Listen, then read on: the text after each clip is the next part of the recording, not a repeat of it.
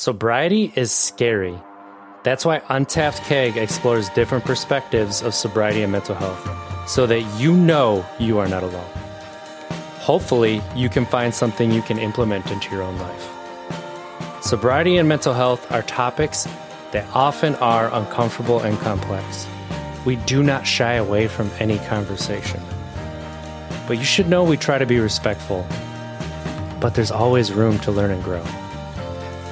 Everyone is welcome here, as you are, and you will be respected. We are not medical professionals and do not give medical advice. Please seek medical care if you need it. Now let's get to the show. Hey you, thanks for tapping into some Untapped K podcast about sobriety and mental health, where we speak with people and go over ways of moving from surviving to thriving so that you can take something from this podcast and implement it into your own life. I'm R J Zimmerman, and today I'm very excited to be joined by a keynote speaker and performance coach, uh, former top one hundred tennis player, and an executive, C E O, and sales team coach, uh, Jeff Salzenstein. How are you doing today, Jeff? I'm doing great. Uh, I hope you're not offended, but I'm going to have to correct you on the pronunciation of my last name. Dang it. I've been doing so good on it, and I thought I should have asked, but all right. Salzenstein? Salzenstein. Salzenstein. Salzenstein. Yes. I'm from Wisconsin, and I should have nailed it, and I didn't. I feel it's like okay. They're going to take my Wisconsin card away. I love it. Thank you. Thank you, Jeff. Salzenstein. Perfect. Did I miss it again? No, you got it. Salzenstein. Okay. I was like, dang. Rocked it. it. I really do appreciate that. Um, man, my head is all over today, but I really appreciate you bringing that uh, up, because it is a big deal to me to uh, pronounce people's names correctly and let them know that it is a big deal. Yes, please bring it up. Um, and I understand how frustrating it can get. So uh, I named my, my well, um, ex-wife and I named our oldest Anari, and a lot of people struggle with it. So it's like, I, I have a soft spot in my heart for it. So all right. How are you doing today, Jeff?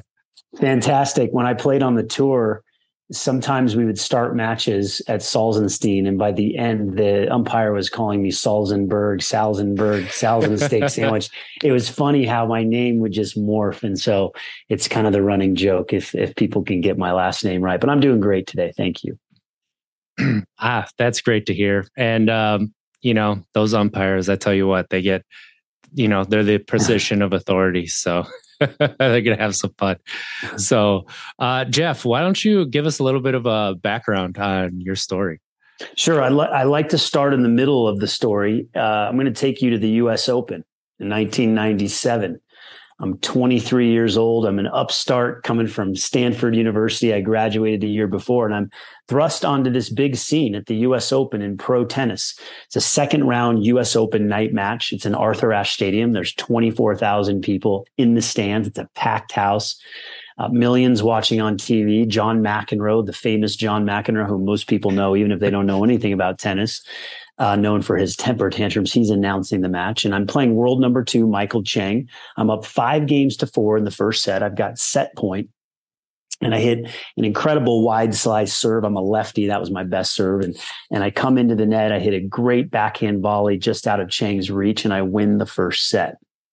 The crowd absolutely erupts. I look over, I see these guys from Wall Street in their suits in their front row. They're pointing at me like, where the heck did this guy come from? Because I'm killing the number two player in the world. As I'm backpedaling to the baseline, the T V cameras capture a, a little smirk on my face. I like to tell people that smirk basically meant that the match was over. And the reason that the match was over is the dominant thought in my head was, thank God you didn't embarrass yourself tonight.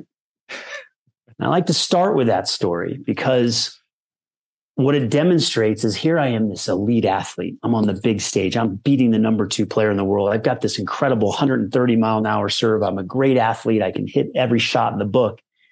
And yet I have these limiting beliefs. I have these doubts.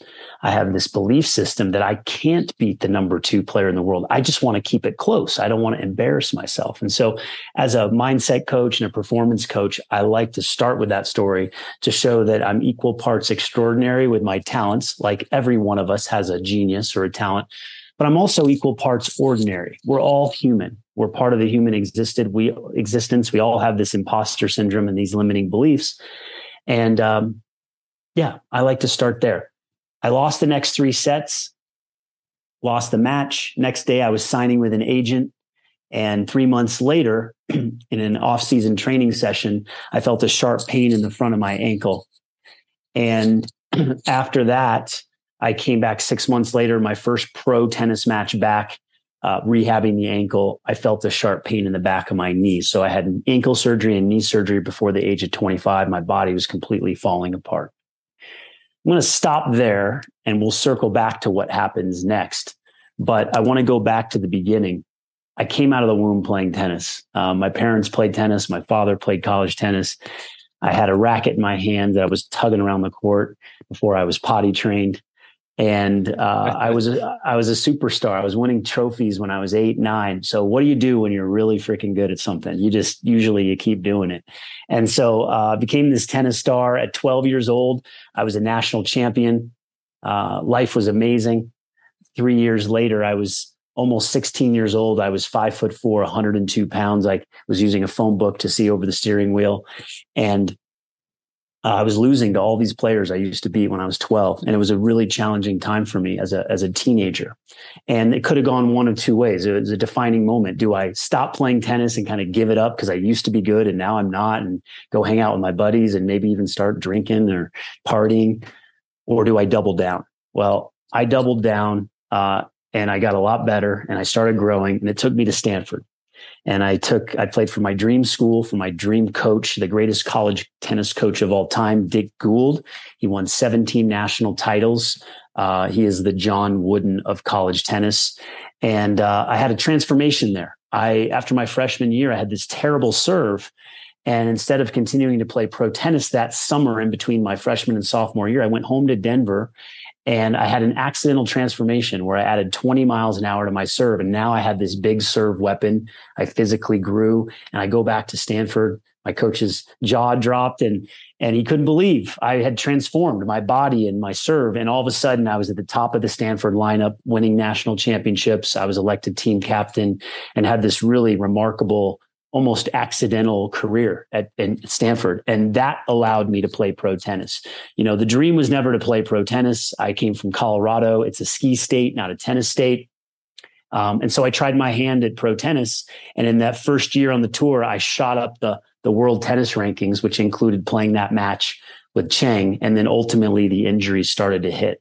And so I came to that crossroads when I was twenty-five years old, um, on what happens next when my body's falling apart and I'm feeling anxious and depressed and don't really know what's going to come, what's going to come about next in my career.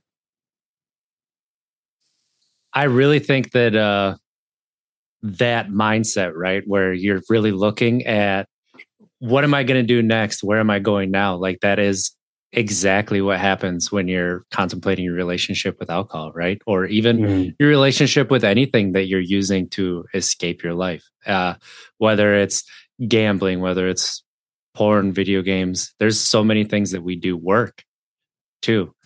Um, for you. So how difficult was it for you to shift gears and find a new passion with your body breaking down and um, trying to figure out where you fit in into your life? Sure. So, you know, I always look at these defining moments. The defining moment when I was fifteen, almost sixteen years old and my ranking had dropped. The defining moment when I went home to work on my serve instead of continuing to play pro tennis that summer and then transforming it. And then the, the defining moment at twenty-five years old when my body's breaking down and I'm having surgeries. And that was a time in my life that was really interesting around alcohol. And I know we're going to get to the the deeper story around addiction shortly here, but um, I went on this period of about two years where I'd go three months where I'd go out to the bars with my friends and I'd party because I was hurt. And, you know, what do you do when you're hurt and you're not playing pro tennis? one of the things you can do is party. And I wouldn't say it was an alcohol problem. It was more of a distraction. And it was a way of knowing now, a way of just letting off steam and meeting girls and being young and dumb and full of, you know what? And oh, yeah. so, and so uh, I'd go like three months. And then after the three months, I'd be like, what am I doing? And then I'd go three months where I would hermitize. I would not hang out with anyone. I wouldn't drink. I was training, rehabbing like crazy. And then I'd get bored with that. And then I'd go back to that cycle again. And that went on for about a year and a half um, as I was rehabbing, trying to figure out my body. But during that time, I made a decision. I became obsessed with all things high performance, which I didn't know at the time. At twenty-four years old, I didn't know that twenty-five years later, I'm forty-nine now, as we're recording this podcast, I didn't know that I, my life's work was going to be based around that decision to become obsessed with performance. I went to my first yoga class. I started eating organic food and drinking green drinks before it was considered cool. Uh, I worked with the top experts in the fields of uh, nutrition, mindset, spirituality, injury prevention, biomechanics. I was a absolute sponge. And I took that information and I applied it to break the top one hundred in the world for the first time at the age of thirty. So I came back better and stronger because of my studies and my application. I made a lot of mistakes along the way. We don't have enough time to go into all those. But I had this really interesting career where I was playing better in my thirties than I was in my twenties. And I was really committed to the, the process of performance. And so alcohol didn't really factor into my life after kind of those, that little binge period when I was down and out. But I studied a lot of stuff in the mindset world, emotional regulation, emotional intelligence, uh, belief systems.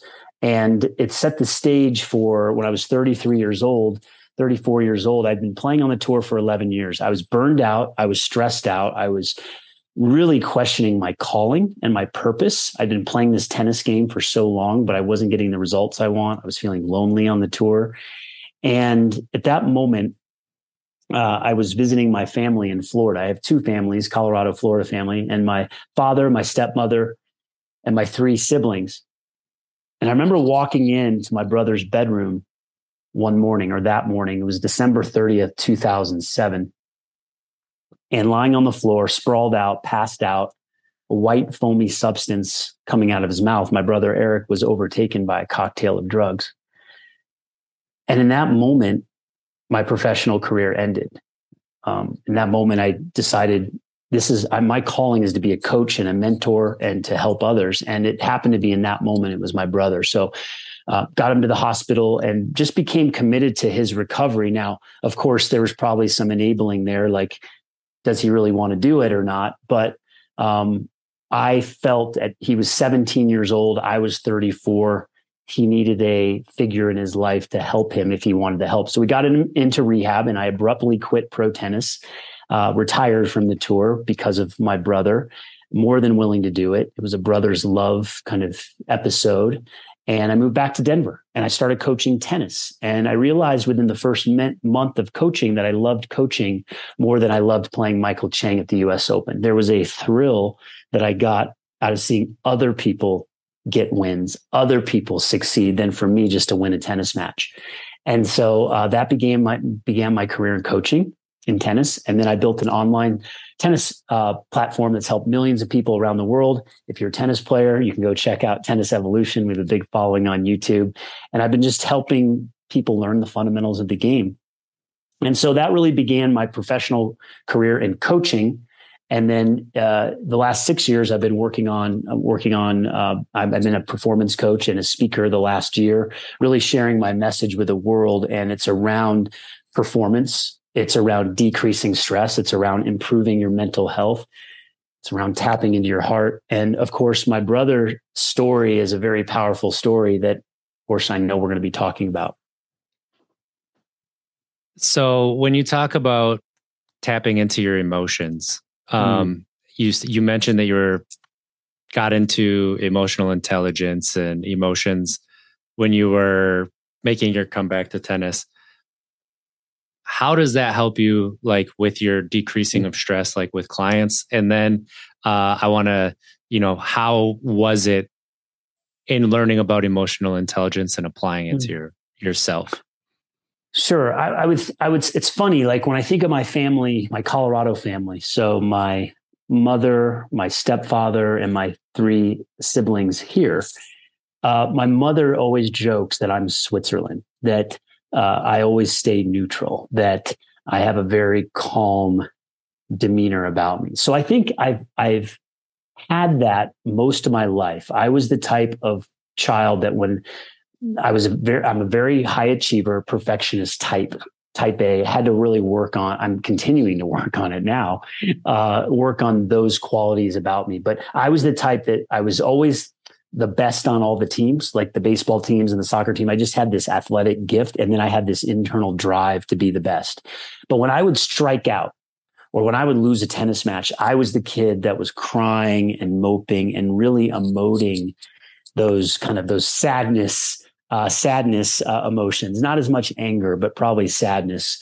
And um, I know that's a big part of my development, but I also think in tennis, and this is a really interesting thing that I've really tapped into more recently about myself, which I believe helps me be a better coach because I'm focused on how can I become a better version of myself so I can coach at a higher level. In tennis, you have thirty seconds between points. And if you lose a point, you don't have time to emotionally lose your, you know what. And I think I had a, a really good skill at bouncing back quickly. You lose a point, you bounce back. You lose three points in a row, you don't let it slide. And whoops. Lost my headphones there. And so when you, when you have trained your whole life to basically bounce back in twenty-five seconds after losing a point, or you lose a match and you have to come back the next day and play another one in the consolation round, I developed that resilience. I developed that bounce back. Now there's a trade-off. The trade-off is that you're not really taught to feel your emotions because you don't have time. Yeah. You don't have time to feel your emotions when you're in battle, when you're competing. And so I think that creates a dynamic for men and women who play in sport, especially where you don't deal with your emotions. You don't feel your feelings. And so I think that's one thing that I've noticed about myself. You talked about distractions. Um, we all distract ourselves because we don't want to feel. We we are taught that it's uncomfortable to feel those bad, those bad negative emotions, but really emotions are just energy in motion, and they just move through our bodies if we allow it to, and if we don't assign meaning to it. And I can clarify all of this in a bit if you'd like. But as it relates to my coaching, I've learned tools over the years, um, different breathing techniques, uh, different techniques. One technique in particular called tapping, where you actually tap ac- acupressure points, and it calms the amygdala, which is the fear center of the brain. So, you know, besides talk therapy, like talking out your problems, um, there are ways to connect your body and your mind and to get into your heart, whether it's through heart-focused breathing, or whether it's through tapping or other techniques. And what's really cool is that there are ways that we could all regulate ourselves, regulate our emotions, regulate our nervous system. And these tools are needed, as you know, in a post-pandemic world where anxiety and depression is on the rise, on a in a social media world where everyone's looking at their screens all day and not getting out into nature. Um, and then, of course, you know, with addiction challenges that people have, the good news, again, is that there are real tools to help people feel empowered to tap into their emotions, that it's okay to, and to improve their mental health. And, of course, I want to be a part of the solution to all of this with the the wealth of knowledge that I've developed as an athlete and as a coach the last twenty-five plus years. Yeah. And I appreciate, you know, you being honest with all of that. And that's something that I fall into where um, I played sports my whole life, but, you know, just society and culture as well, pushing yourself to the side to help prop other people up, and like being that neutral person where nothing phases you until it does. And then when it does, everybody freaks out. Right. Um, that takes a little bit of getting, I don't, I don't know if I'll ever get used to that, but, uh, just realizing it, it goes a bit, a long way. Um, so as you're learning your emotions that are coming in and you're learning these new strategies, right? When was like that moment where it clicked, like this makes so much sense in helping me to not feel strung the entire time, and mm. I can just I can move into being. Uh, was there one moment for you, or was it little by little? Well, if I'm being completely honest, I, I don't know if there's, well, first of all, there wasn't a moment for me. And if I were to sit here and tell you as this performance coach that has all this experience, if I were to tell you that I have this licked, then I'd be lying.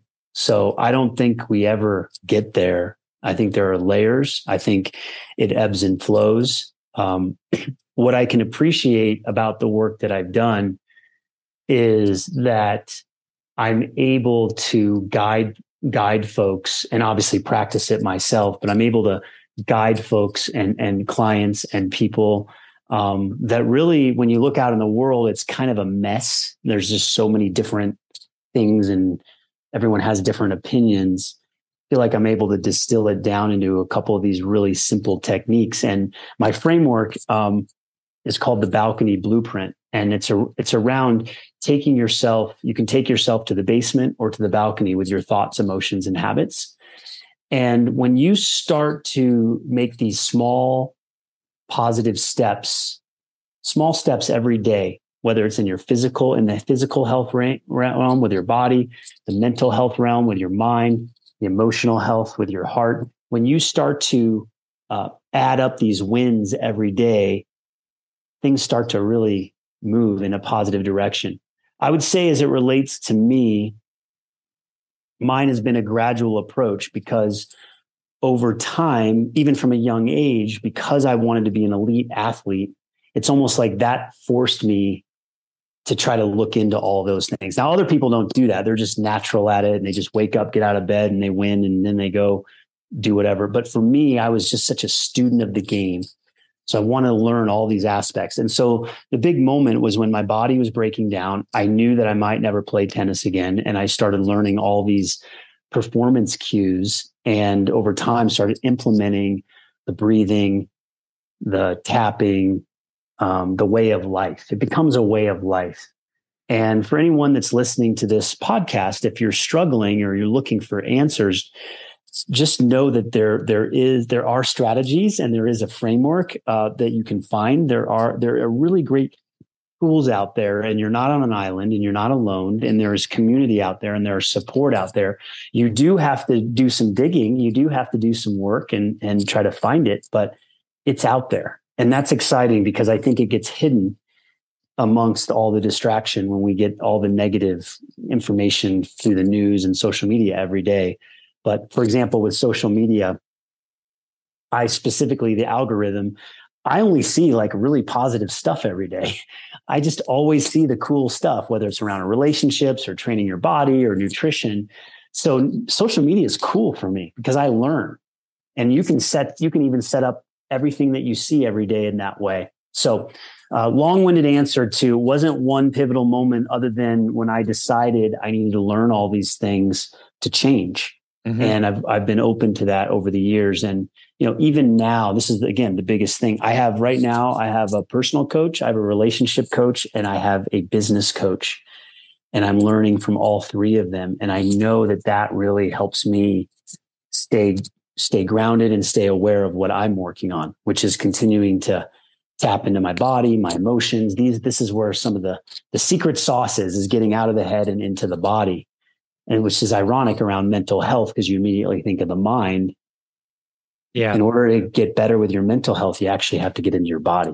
Absolutely. That's something that I learned the roundabout way too. Like I, I was a high voltage line tech for almost ten years. And uh, so that job being very physical helped me to be there. But really the past three years working on my mind, focusing on that. And then starting in September, October, like focusing on getting my body to where my mind is, and how much that connection has been tied to the great things that are happening in my life. And my social media experience is very much similar to yours, where people tell me all the time that they go on and they get depressed by what they see. I'm like, I don't see that stuff. Like, uh, if I see somebody who's negative too many times in a row, I unfollow. I Nope, not not looking at that. I'm sorry. It's just, that's not important for me to see, and it doesn't help me at all. Mm-hmm. And that's another thing that we don't talk about that people can get lost in, is your anger. And people get addicted to being angry, because it does feel cathartic and like that's what you want, right? Um, so as you're shifting and you're there for your brother, um, how did how did his story go, and you know the the power that's behind him? Yeah.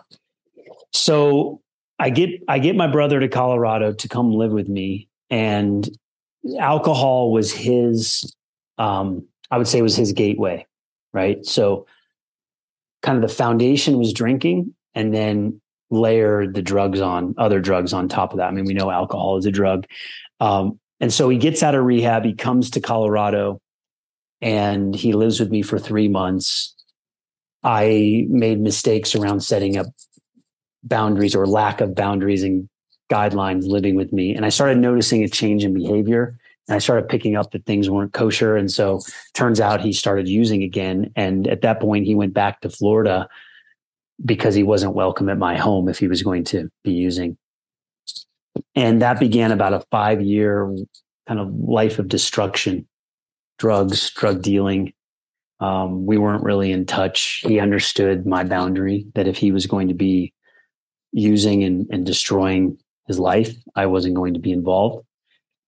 Took a pretty hard line on that, which we'll get into in a bit. But, uh, and that led him to committing, um, you know, two felonies, and landed him in prison. And he was supposed to have a, um, life in prison was kind of the, if they threw the book at him and he was guilty, life in prison. So they, they did a plea deal with him, uh, two four-year terms that were created concurrent. So ultimately he spent about four years in a maximum security prison in Tallahassee, Florida. I remember about halfway through his sentence, uh, he called me and he said, "Jeff, I really want to change, but I have no idea how to do it." So I sent him a book. I sent him Awaken the Giant Within by Tony Robbins, and he read the book cover to cover. He devoured it. And that gave him his value system, his, his understanding of how he could change. And he started systematically changing his body, mind, and heart.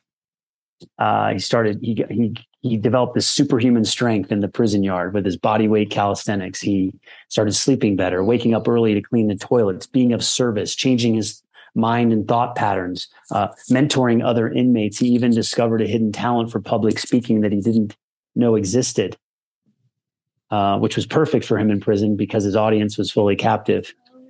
His joke, not mine. um, I mean, I, listen, I'm a dad, obviously. So like, I, I enjoy a good dad joke. Yeah. So that's, that's his, I stole that from him. But um, yeah, so he made this incredible transformation in prison. And we were doing calls every week. I was coaching him from prison. He was in prison. I wasn't, but coaching him. And um, when he got out, he started just killing it in life in a positive way. Um, became a top server at high-end restaurants. Then he moved into life coaching, and then became business coaching. And here was the, the number one problem coming out of prison. First of all, he obviously had the the previous world of ad- of addiction, which, you know, how it started at a young age. So his brain was, I think, you know, molded at a young age. Um, he was diagnosed with an A D D at a young age. He was on Ritalin, and he started smoking weed at a young age, led to other things, drinking. But what happened from there was, or the biggest issue was, when he got out of prison, he started drinking right away. And I said, "It's a bad idea, man. Like, don't go there. Like, you just served four years in prison and you're making great strides. Don't go there." And the answer was, "Hey, Jeff, I've done my time. I've done my processing. I've transformed. I can have a couple drinks." I'm sure you've never heard that one before. I can just have a couple drinks. I'm good. I can, I can control it. I'm not that, I'm not like the other people. Nah, I don't yeah. need, no, I don't need to go to meetings. I don't, none of that. So I said, "Listen, man, don't do it. Just don't go there." And um, that was a, a rub for both of us. I continued to help him because I did feel like he had a handle on it. Um, but as the career started to take off, he won a prestigious public speaking contest uh, that uh, won him a TED Talk. He got his own TED Talk. uh, incredibly powerful story, From Prison to Prosperity, sharing wow. his powerful message about how he went from a life in prison to a life of purpose. And I was right there with him. I was at the speaking contest. I got him into the contest because I knew a friend. He won the entire thing. I'm, I'm, I'm smiling. I'm cheering. I'm hugging. I'm his corner man, man. I am, I am the coach. I'm in the, I'm like, what is it? Mickey from Rocky. I'm that guy. I'm in behind the scenes. Like, you go, kid, you know? And I, yeah. and, and, and I don't think probably my most, one of my most proud moments in life Uh, wasn't any tournament match that I won. It was seeing him win that contest and just seeing how he transformed. And his career took off. I mean, his business career was like this. Unfortunately, um, as the more success came, the stress and pressure came. And he started using, I think he started drinking more. I don't know all the details because I wasn't living with him, but he's good at hiding things. But, and then he started um, using more drugs, uh, the hard stuff, and got hooked right away. And I watched this three year ascent out of prison. And then I watched this three year descent where, unfortunately, four months ago, uh, he died from an accidental fentanyl overdose. And you know, it's, you know, to lose a brother is, it hurts, man. Like, it hurts. And, uh, I tried to help, you know, I tried to help in many different ways. I made some mistakes along the way as a brother, but, um, you know, it's a super sad story, but it's also a story that I feel proud to share of what he did in a short amount of time when most of his life was tragic, if you will. And then the last part was tragic. There was a, there was a time where he was, he was Eric. He was, he was living more fully in who he was, and he was dealing with his demons and his trauma, and he was doing the best he could, like all of us. And he got a, a, a tougher tougher lot at this in life than than I did. You know, we used to joke together. I was the golden child and he was the black sheep. We used to joke, or even seriously say, we're going to be on stages together sharing this powerful message about performance and health. And you're going to be the All-American from Stanford, and you and I'm going to be the drug dealer who is in the ghetto of Orlando being chased down by dogs and helicopters squads. You know, I'm like, I can't, or, or being in solitary confinement in prison for fifty plus days. So Um, you know, really sad that he's gone, but I'm also committed to sharing his message going forward. And that's one reason I'm on this podcast today. Otherwise, you know, I wouldn't be, right? So I'm in the, I'm starting to get into the arena around supporting people, whatever that looks like. Um, if, if Eric's story can encourage someone to, to change and to get better, um, then, then we've done our job. Absolutely. And, uh, thank you for sharing that. Um, I know it's difficult, and thank you for, you know, the strength that you're showing being vulnerable like this. And I am truly, you know, sorry for your loss. And thank you. What you said um, during that story and being there for support, like, and after the supports, whatever that looks like, like that is something that I'm learning is the most important words when you are there for somebody. Um, I think that a lot of people, when we talk about addiction and we talk about sobriety, it's, well, let's get in there and fix it. Let's fix it. But a lot of the time, it's not about fixing. It's about, it's about understanding that it's a process, and that process doesn't stop. There are moments where it gets easier. There are moments where it gets tougher, but it's still the process, right? So sometimes it's going to be active support. Sometimes it's going to be passive support.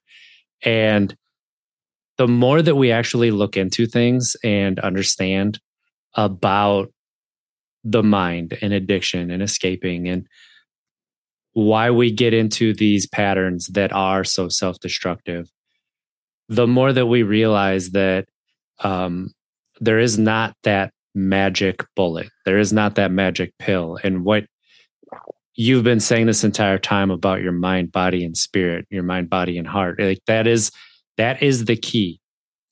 And it's not that you look at everything as unicorns and rainbows, because it's not that cynical, oh, you get sober and everything's unicorns and rainbows.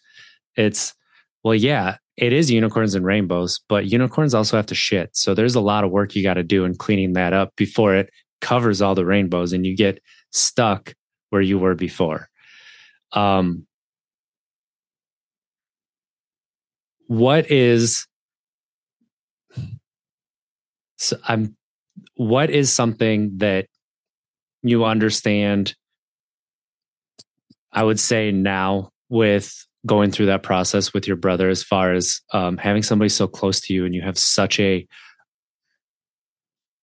connection to his struggles, um, that you could tell somebody who is also struggling with someone who um, they really want to help um, in that?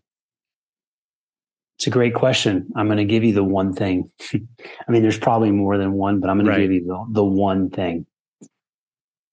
The one thing for me, and this is something I'm working on getting back to, I'm working on internally so that I can show up for other people, is this idea that I've been pretty self-sufficient. I've been a star tennis player, got to solve problems on your own on the court. You don't have time to, to like feel your emotions at that time. I've never been on that other side where I've been in that addiction cycle. So it's very difficult for me to understand. And I imagine that my brother felt that from me, that like, you know, when he was using and in a dark place, it's like, Jeff just doesn't understand. Like, he doesn't understand what I'm going through. Right. And that's why it's also important to probably be around people that have gone through it and come out on the other side and get that support, because I couldn't really empathize or like really understand. Right. I couldn't even say, I could say, yeah, that must suck, but it was just very difficult for me to go there with him because I just don't really get it. Um, so my support and help, this is the part that I learned, was it, it was probably perceived and maybe partly true as being conditional. Like, hey, I'll only help you if you decide you want to be clean. But if you're using, I don't really want to have much to do with you. And that's pretty hard or sobering to say, honestly. Like, the one regret I have is that we didn't speak for the last year.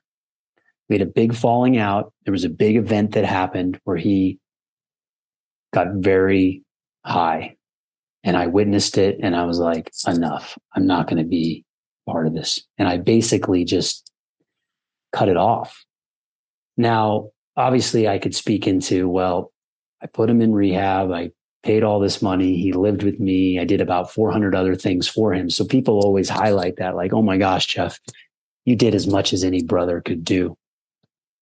But I think the part that I missed, that from this day forward, I will always have an awareness of and try to do for others, is I would have texted him once a month for the last year. And I would have just said, I love you. That's it. Doesn't matter if you have addiction. Doesn't matter if you use or you don't use. I want you to know that I love you. And I imagine that deep in his soul, Eric knows that. He knows that I love him. But I'm sure with the addicted brain and what he was experiencing, especially at the end, was my brother, he's not there for me. He doesn't love me. He's not whatever, like the, the unhealthy part of him. So I I don't think or know if it would have changed anything, but I think the one message is, even when someone is suffering deeply in addiction and you can't understand it and you don't want to be a part of it, you still can reach out and text or call that person once a month, once three months, once every, and just say, I love you. I'm thinking of you. Unconditionally, doesn't matter if you're using or I don't even need to know. We don't need to talk about it. That's what I learned from this process. And, you know, I wish I could have a do-over on that, um, but I can't. And, you know, I did the best I could. I thought that I was doing the best I could to have a hard boundary of what's acceptable and what's not. It was tough love. I gave him tough love. It probably wasn't perceived that way from him, but it was tough love. I just wish I would have softened a little bit with that, with the check-in text, hey, I love you, just thinking of you. That's um, that's extremely powerful. That's that is it. That is the one. Um, you're absolutely right there. Uh, you know, the studies that have been coming out, especially the past ten years, about connection and how that brings people back. Um, and as somebody who, you know, I went into alcohol to escape my mind, to escape my reality, to escape everything that was going on, thinking I wasn't good enough. But I gave up alcohol, and for years, I still went into that recess of my mind, and nobody could understand. Nobody understands I'm I'm alone. There's that's it. And I I didn't realize that I was, everything at life was framed around, I am a piece of crap. I hate myself. I there is nobody worse in this world than me. Mm. Until a little bit over a year ago, I found that because of my kids, because I almost put them into that hole of hating myself and then thinking that there was something wrong with them because they love me. That's it. And realizing that, and the internal dialogue that you can go through to change things into not even I love myself. I'm not there yet. I don't know if I will get there, possibly, but I can at least get to I'm okay. And that's it. That's all I need. Instead of looking at everything in life as I hate myself, I can't do it, I'm such a piece of crap. Even though I'm successful in everybody else's eyes, even though everybody sees this amazing person, never in my life did I actually feel like I was okay until recently. Mm. And it is a hard mountain to climb, but hearing that, that that is, that is something that you can do. And you have to set those boundaries for yourself too, because you could easily be sucked down into the vortex and pulled into somebody's hole and void that they're trying to fill and run away from. And, but it, that's the thing about feelings, and that's the thing that we're learning is they're valid. All of it. Every single one of it. And if you don't take care of yourself, you couldn't have been there for somebody else, for other people. So it's to learn that lesson and to share it is so incredibly just phenomenal. And the way that you distilled that down, it can't be said any any any better. Like I, as soon as you said that, the text message, I love, like I had tears in my eyes, because it was like, mm. you get it, you get it. And that, yeah. I want to thank you for that. Yeah. Yeah. The feeling, I'm going to go with the feeling now, because I'm getting emotional. The, the feeling that, thank you for that. The feeling that comes up is there's like a, there is a bit of a regret and uh, some grief and some sadness. You know, I don't know if you've studied any Enneagram stuff before, but there's this concept around the Enneagram, and I'm a number three. And number three is the achiever. Number three just presses on. And so the way I understand myself is that I have tried to achieve myself out of my not feeling or not expressing certain things at certain times. And so being a three can be challenging, because you're looking around at the world and you're like, come on, get off your butt and do something. Like, let's take action. Let's be an achiever. So it's kind of interesting that I'm a coach, because coaches usually help people take action, right? Um, but I just, when I take the time to feel into the experience of my brother and not texting him, you know, I realize I got most of it right with him, but not all of it, that one piece. And like I said, I want to be quick to, you know, there's survivor's guilt, right? I don't think I experienced the survivor's guilt, because I really trust that everyone's on their own journey. And I believe he's at peace now. He doesn't have to suffer anymore in this life. But there is that piece of me that's like, man, I wonder if it would have made a difference somehow if I would have just kept checking in with him. And so going forward, I will commit to doing that with anyone I come across that I'm aware of that has this issue. And what I'm also committed to, which I alluded to earlier, is sharing his message. You know, I'm here right now because someone's going to listen to this podcast and hopefully have hope, you know, hope and belief they can change. They can be inspired by my story or my brother's story or our story, and that they can realize that if they do remove the alcohol from their lives and they get around the right people and they create a different environment and they change their thinking and they get stronger physically and they find that strong spiritual practice and they breathe into their heart, they do all the things, they feel all the things, they can get there. And there's people like us, like you and I, that are out there sharing this message that can that can support people when they're feeling alone and they feel like crap. So Um, yeah, that's my message. I want to share. I'm now, now when I get on stages, I'm sharing the story and I'm talking to companies and I'm talking to individuals and leaders. And I'm saying, listen, Eric may be the extreme version, the addiction, the alcohol, the, the, what he struggled with, but everyone is struggling with stress. Everyone is struggling with overwhelm, anxiety. There, it's all, it's, there's different spectrums, and every tool that I could have my brother could have latched onto are tools that leaders and high performers or people that are struggling and still here with us and wanting to find a way out. The tools are universal, the techniques, the healing.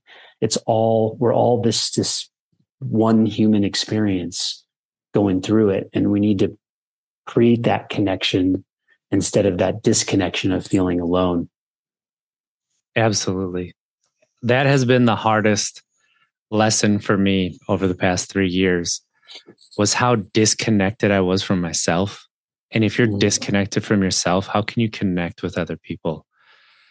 And then the past three years, really experiencing this podcast journey and learning from people that I didn't even know I was going to learn from, and finding the through lines in, like you said, the techniques that other people are using that I've found have helped me to find myself so that I can be here for my kids in a way that I would not have been able to. Um, you know, even the changes that have happened over the months and understanding that it's not just that people have gone through the same thing and have come out the other side, but it's that people really will stand there with you.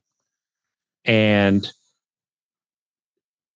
the absolute like certainty that mental health and sobriety, addiction, you know, your relationship with alcohol, it's all so connected that you can't get through one of it without getting through the other. Otherwise, you're just going to go from one thing to another, such as alcohol to work, to parent to work, to, you know, so many other things. And that is my personal story, where it was six years into not drinking and sobriety that I finally started to heal yeah. and be there for other people. I thought I was there for other people, yeah. but I wasn't, because I was always trying to fix and I wasn't there as a support. Mm. Um, so spreading that message that of that connection, of that community that you really can find. Um, if you do just a little bit of digging, like that is, mm-hmm. it's so needed, and it's um, it's the one it's the one that's going to change change our society for the for the best. So, um, as we start wrapping this episode up, Jeff, is there something that you want people to really understand um, in this episode with your message? Well, I know it's easier said than done, but I went alcohol free four years ago. I never had a problem. Okay. But I made a decision after going to a conference that alcohol was not serving me, and alcohol is literally a poison. And when I made that connection, I already knew it wasn't good for me. But when I started making those connections and realized it wasn't serving me, and there was a lot of social constructs around alcohol, I made the commitment. It was one daily habit that I said, hey, I'm, for thirty days, I'm going to do a thirty-day challenge. I'm just not going to drink for thirty days. Now, again, I had it easier than most because I didn't have an issue. So it wasn't a hard thing for me. So everyone can say, well, Jeff, that wasn't hard for you. But for anyone listening, I would encourage you to really start looking at the science and the data. Tap into what alcohol actually does to your brain and your body. Read about it. There's a book called This Naked Mind. It goes all into this idea that we have these unconscious beliefs about everything, including alcohol, and how we've been conditioned growing up. It's it's perceived as fun. It's perceived as, hey, let's go have a good time. Uh, everything's connected. Let's go to the business party. Let's do a business deal and have some drinks. Want to meet for a cocktail? Everything is set up to drink poison. So if you can start to look at your, your behaviors and then look at why you're doing these things, and you can get counsel, whether it's therapy or coaching and community around it, my one advice is cut the alcohol out. Like, let's just stop drinking. Again, easier said than done, but like train, learn why, like learn the unconscious patterns, dig in. Be willing to lean into it. Surround yourself with healthy people. But yeah, if, I would love to see a world where people would go alcohol free and just notice how their life change, changes. And I realize there's that deeper layer underneath that. Alcohol is great because it actually does solve a problem.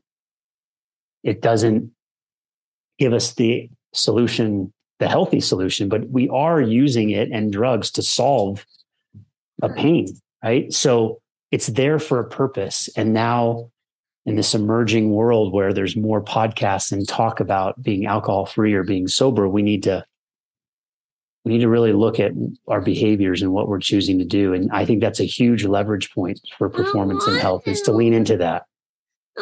Yeah. And so I don't know if you knew this, that was a heck of a plug. So in the next couple of weeks, I'm going to be a certified This Naked Mind alcohol-free life coach. Awesome. Um, and it's great. It really is, you know, it, it really is about helping people to explore their relationship. That it, to me, if you don't want to go alcohol free, but you just want to be healthier, okay, let's be healthier, um, especially as a society. But I, so also along with this, actually, uh, you're talking about business networking. I started a, I started a meetup group not too long ago around alcohol-free events because I needed friends and I didn't have any. And I met two friends through that, where we started a business in February where we're creating alcohol-free events in a bigger way. One of our first events on May eleventh is a business networking event from five to seven thirty when people would normally be drinking, with all alcohol-free beverages, whether it's beer, spiritless gin, mocktails, things like that. So we're out here doing it. And I agree with you completely that it does help us uh, get through that. So Jeff, if people want to, let's say people really yeah. love uh, your approach to life and want to get in touch with you, what's the best way to do that? The best way to get in touch with me is, if you want to kind of see what I'm up to, you can go to jeff salzenstein dot com. That's my performance coaching and um, website. But I always tell people, listen, if you really resonated with this message and you connect with it, and you either want to connect with me further, or you know someone that may need to connect with me, you want a, a business or a company or a group where I could come in and speak and teach my teach and speak into the Balcony Blueprint, um, you can send me a text and you can put it in the show notes, uh, three oh three, eight eight two, nine oh two eight. I'm based in Denver, Colorado, where I grew up. And uh, like you, I want to connect with more like-minded folks that are alcohol-free, that are focused on performance and health, and doing the deeper work and knowing themselves and knowing others and connecting. So yeah, shoot me a text, and uh, I'd love to connect. And obviously check out my website at jeff salzenstein dot com. So all that'll be in the show notes, like you said. And um, this episode has been incredibly powerful from the mindset aspect, the emotional aspect, and then talking about being there for somebody and your brother's story. App.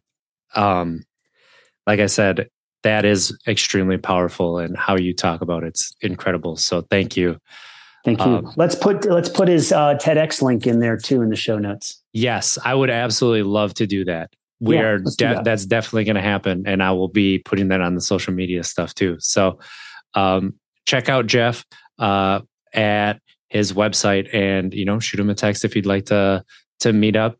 Uh, this has been Untapped Keg podcast about sobriety and mental health, where we explore different perspectives of mental health and sobriety so that you could take something and util- use it in your own life.